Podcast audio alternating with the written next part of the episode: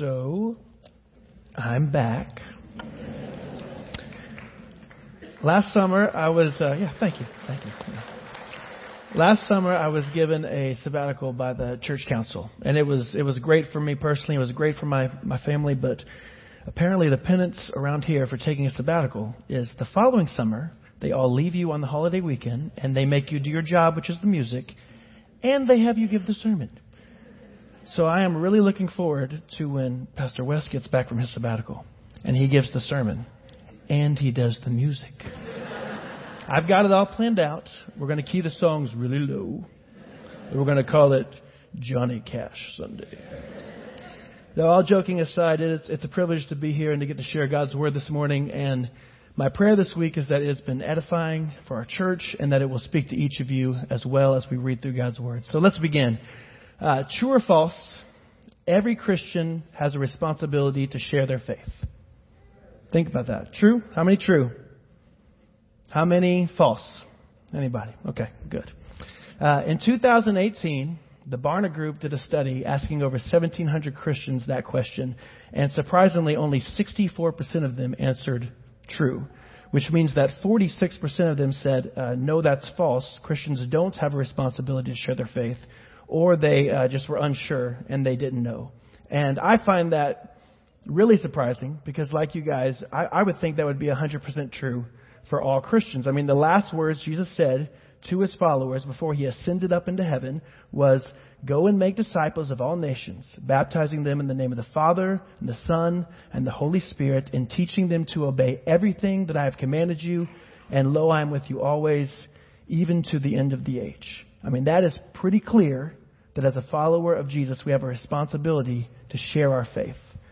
Uh, in addition to that statistic, 47% of Christians said that sharing their faith is only effective if they have a relationship with the other person. And only 19% of Christians said that they are actively seeking to create faith sharing opportunities with non believers.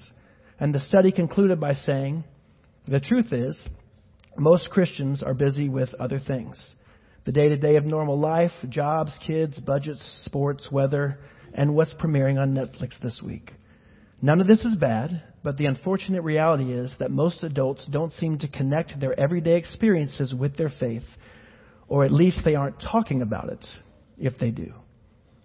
And talking about God, it can be a challenge whether it's with our friends and neighbors or it's with total strangers. But from what I see in the Bible, it's not an option. We were commanded by Jesus to go share the good news of salvation. And why wouldn't we want to? We have the best news in the world. But too often we find it easier to, to mind our own business or to keep quiet. Oftentimes I think we want to talk to people about God, but we don't know how, or we think no one has taught us, or we think, man, that's a, that's a job for pastors. But it's not. It's our job. So, how can we effectively share the gospel with the people around us? Fortunately, God in His Word lays out exactly how we can do this and be successful, whether we have a relationship with that person or whether they are a total stranger. So let's turn in our Bibles. We're going to be in Acts chapter 3, and I encourage you to open your Bibles this morning. Uh, we are going to put the words on the screen, but we want to be in God's Word. It's God's Word that speaks to us. It's important to have our Bibles open when we're digging into it. So if you don't have a Bible, there's a Bible in the chair in front of you. We're on page 1512. It's Acts chapter 3. The priests and the captain of the temple guard and the Sadducees came up to Peter and John while they were speaking to the people. Oh, wait, I'm in chapter 4. I apologize. That's the middle of the story. One day, Peter and John were going up to the temple at the time of prayer, at 3 in the afternoon. Now, a man who was lame from birth was being carried to the temple gate called Beautiful, where he was put every day to beg from those going into the temple courts. When he saw Peter and John about to enter, he asked them for money. Peter looked straight at him as did John. Then Peter said, Look at us. So the man gave them his attention, expecting to get something from them. Then Peter said, Silver and gold I do not have, but what I do have I give you. In the name of Jesus Christ of Nazareth, walk. And taking him by the right hand, he helped him up, and instantly the man's feet and ankles became strong. He jumped to his feet and began to walk. Then he went with them into the temple courts, walking and jumping and praising God. And when all the people saw him walking and praising God, they recognized him as the same man who used to sit begging at the temple gate called Beautiful. And they were filled with wonder and amazement at what had happened. So this opening scene starts off, it's like a normal day for Peter and John. You know, in the last chapter, we're going through the books of Acts. In the last chapter, Acts 2, Peter preaches his sermon at Pentecost, and 3,000 people become a part of the church. It's probably the most effective, greatest evangelistic sermon that's ever been given, uh, probably ever. Uh, but now, they are back to the business of normal life. It, they're going to head to the temple at 3 p.m. because if you were a Jew, 3 p.m. was a time of prayer. On their way, they come across a lame man who is begging for money. Now, this guy, he's not, um, he's not a moron, right? He's in a place where he has a good chance of getting some money. There's a lot of foot traffic. There's a lot of people around. Peter and John could keep going on their way, right? But they see an opportunity. They see an opportunity that God has placed before him, and they act. Oftentimes in our lives, we have opportunities to act and to fill a need, or we have the choice to ignore the situation and just mind our business and keep going. But Peter and John seize the moment, and the result is the people are amazed, a crowd arrives, and then that brings another opportunity. Verse 11. While the man held on to Peter and John, all the people were astonished and came running to them in the place called Solomon's Colonnade. When Peter saw this, he said to them, Fellow Israelites, why does this surprise you? Why do you stare at us as if by our own power or godliness we had made this man walk? The God of Abraham, Isaac, and Jacob, the God of our fathers, has glorified his servant Jesus. You handed him over to be killed, and you disowned him before Pilate, though he had decided to let him go. You disowned the holy and righteous one and asked that a murderer be released to you. You killed the author of life, but God raised him from the dead. We are witnesses of this. By faith in the name of Jesus, this man whom you see and know was made strong. It is Jesus' name and the faith that comes through him that has completely healed him, as you can all see. Now, fellow Israelites, I know that you acted in ignorance, as did your leaders. But this is how God fulfilled what he had foretold through all the prophets, saying that his Messiah would suffer. Repent then and turn to God, so that your sins may be wiped out and that times of refreshing may come from the Lord, and that he may send the Messiah who has been appointed for you, even Jesus. So people are now, they're running to the place where Peter and John have done this miracle. A large crowd is gathered, and Peter immediately starts talking about Jesus. He had the option of claiming all the glory for himself, but he gives all glory to God. So when God uses you to bless somebody, do you claim the credit for yourself or do you point people to Christ? He pointed people to Christ and then he told them the harsh truth. They murdered the Son of God. Now, when you tell people about God, do you start with the truth? Too many times we want to tell people how much God loves them, how following God will bring them peace, how it will help them be a nicer, better person, but that is not what Peter did, right? He called them murderers and then he told them to repent. And when was the last time you started off a gospel sharing session with that? Until people realize the offensiveness of their sin against a holy God, they will never acknowledge their need for a Savior. We're not telling people about Jesus to help them be better, nicer people. That's a side effect. We're telling them about Christ because they're going to spend eternity separated from God in a pit of burning fire if they don't repent of their sins. It's a common theme for Peter. He did it in Acts chapter 2. He does it in Acts chapter 3. People are cut to the heart because they realize the gravity of their sin against a holy and righteous God. When God uses you, you point people to God you tell them the truth. And Peter's message worked. It worked again. 2,000 more men became believers. So in chapter 2, we have 3,000 men become believers after his first sermon. Now he's preached his You're a Murderer sermon, and 2,000 more men become believers. So the number of believing men is now at 5,000. That's some quick success. They went from a couple guys up in a room praying and waiting on God in Acts chapter 1 to in two chapters they have probably over 10,000 believers once you add in women and children. But with success, oftentimes comes opposition. Chapter 4. The priests and the captain of the temple guard and the Sadducees came up to Peter and John while they were speaking to the people. They were greatly disturbed because the apostles were teaching the people, proclaiming in Jesus the resurrection of the dead. They seized Peter and John, and because it was evening, they put them in jail until the next day. But many who heard the message believed, so the number of men who believed grew to about 5,000. The next day, the rulers and the elders and the teachers of the law met in Jerusalem. Annas the high priest was there. So were Caiaphas, John, Alexander, and others of the high priest family. They had Peter and John brought before them, and they began to question them. By what power or what name did you do this?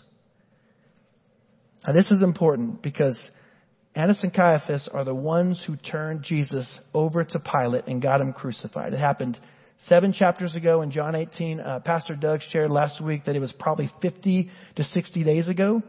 Uh, both of these guys have been the high priest. Caiaphas was the high priest when Jesus was crucified. They obviously had an election, and now Annas is the high priest, with they're family members. It's the same exact group of religious leaders. It's the same people who turned Jesus over to be crucified and asked that Barabbas, a known murderer, be released.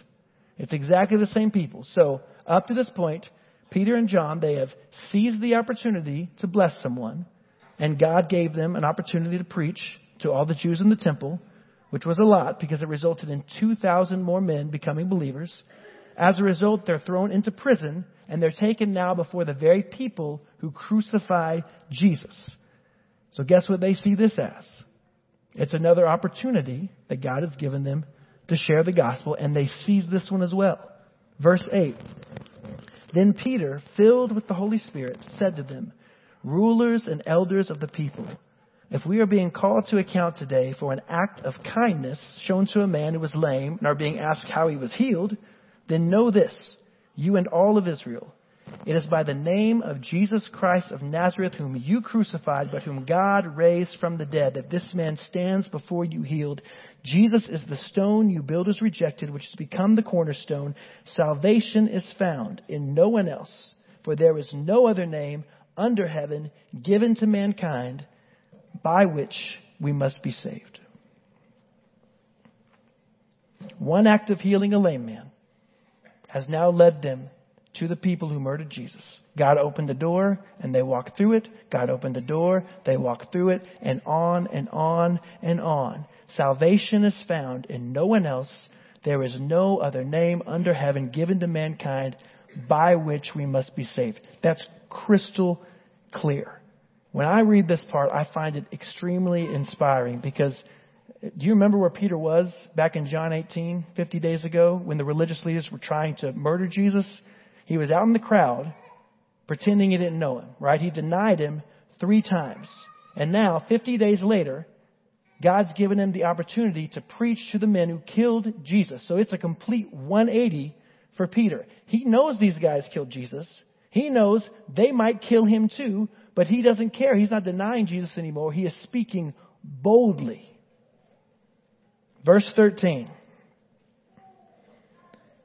when they saw the courage of Peter and John and realized that they were unschooled, ordinary men, they were astonished and they took note that these men had been with Jesus. But since they could see the man who had been healed standing there with them, there was nothing they could say.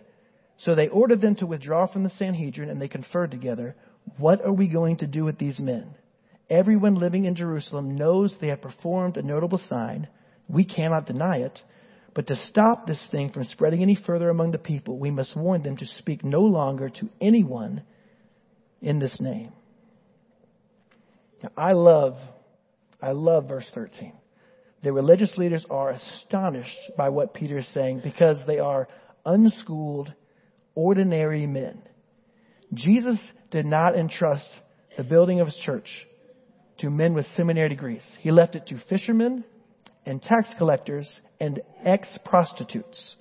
Unschooled, ordinary men built the church. Do not ever think that sharing the gospel is the job of your pastor or someone on a church staff. The main ideas of the Bible can be effectively communicated and shared by every single believer. It's fine if you want to be a scholar, but that's not how God chose to share the good news of salvation with the world. It was, and it still is, through ordinary, unschooled people who are filled with the Holy Spirit.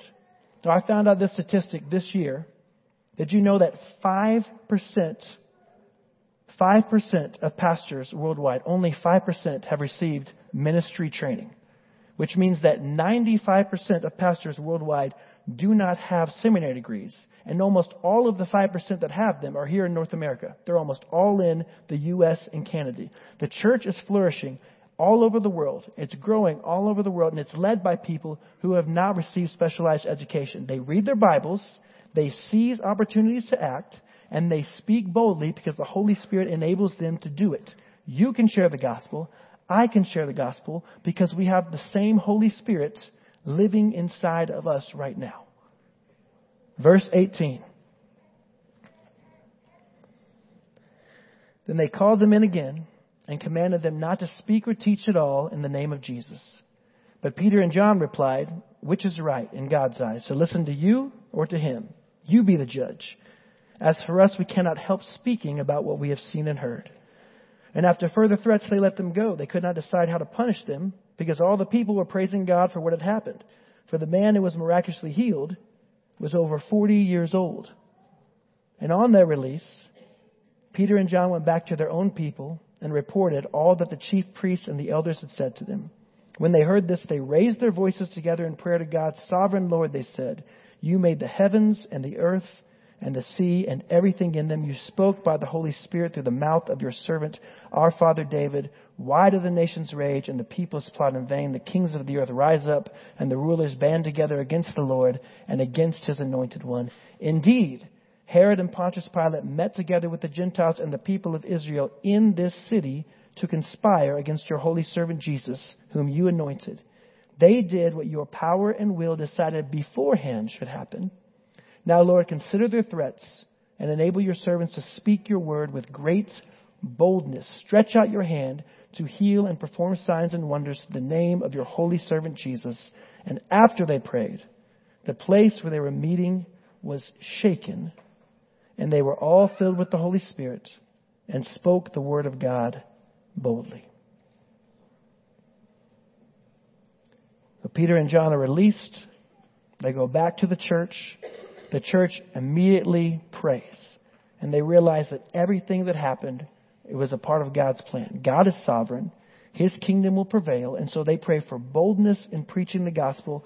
God honors their prayer and fills them with the Holy Spirit. Jesus was crucified because God allowed it and foretold it. Nothing is going to stop them unless God allows it. They don't have to fear opposition. They don't have to fear death. They understand the mission, which is to bring as many people as possible into the kingdom of God while they are still breathing air on this earth. And when they're no longer breathing air, then they will be with God. They want to fear no one, so they pray for boldness, and God gives it to them. If you pray for opportunities to share the gospel, if you pray for boldness, God will give it to you. It might be hard. You might face some opposition. But Jesus said in the book of Hebrews that he came to deliver us from the fear of death. What can man do to you? We don't have to fear anyone. God is sovereign. He is working through all things, good and bad, to advance his kingdom. Do you want to be used by God? Because that's the way he accomplishes his will on this earth through believers who want to be used by him. You pray for opportunities, you pray for boldness, God will give them both to you. So, how can we effectively share the gospel with the people around us, whether they are our neighbors or they are complete strangers? By seizing opportunities to act and speaking boldly in our conversations. You know, the truth is, you're probably not going to heal a homeless lame man on your way to work tomorrow. I, I hope you do. I absolutely believe it's possible but it's probably not going to happen.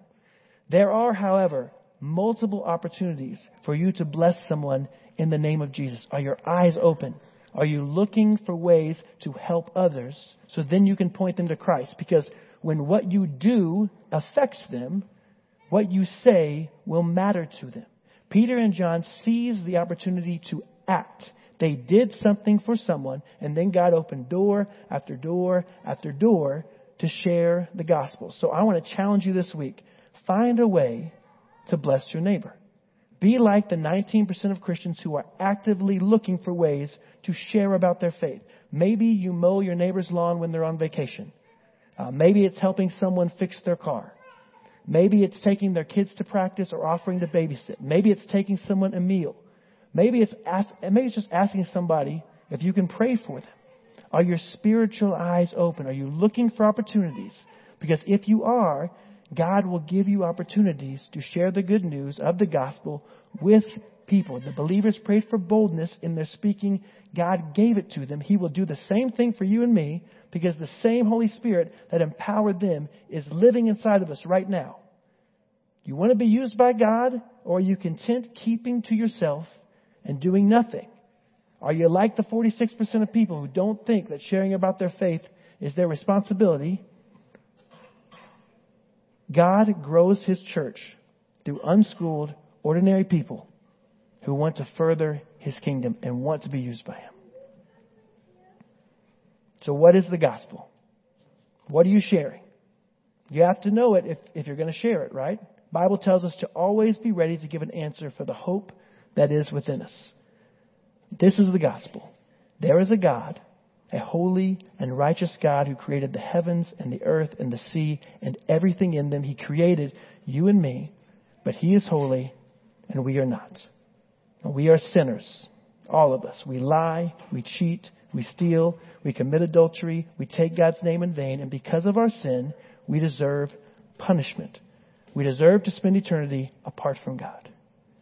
But God so loved the world that he gave his one and only Son, that whoever believes in him shall not perish, but will have eternal life. God sent his Son, Jesus Christ, into our world, fully God, fully man. He lived a perfect, blameless life.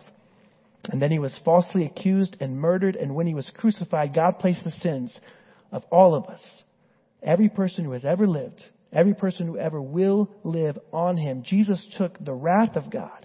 He took the punishment for our sins. And then he died and he was buried. And on the third day, he rose again from the dead, proving that he was the Son of God and appearing to over 500 people. And then he returned to heaven where he is seated at the right hand of his Father. And one day he's going to come back. He's going to return to judge the earth and to destroy evil and to make all things new. And anyone who believes in Jesus Christ, who repents of their sin, will spend eternity with him. And for the rest of our time here on earth, he will send us the Holy Spirit who will live inside of us, giving us the power to defeat sin and to live for our Creator. We are forgiven. He has taken away our fear of death, our fear of punishment before a holy God, and now we are God's children. We are adopted into His family, and He will use us to accomplish His will and His purposes in this world. It's what you were created for. And you can be a part of God's family, and you can be His child. That's the gospel. Always be ready to give an answer for the hope that is within you. Seize the opportunities that God gives you to act and speak boldly about the hope that is within you. Let's pray. Lord, we pray as those first believers did, we pray for boldness. Open our eyes to the opportunities around us. Give us the courage to act and the power to speak boldly about you. We know that you accomplish your will in this world by using your people. We know that we are sinners. We know that we are imperfect, but we also know that you have placed your Holy Spirit inside of us to guide us and to empower us to do your will. Teach us to listen, to be sensitive to your Spirit, that we may have the honor of sharing about our faith and be used to further your kingdom. Amen.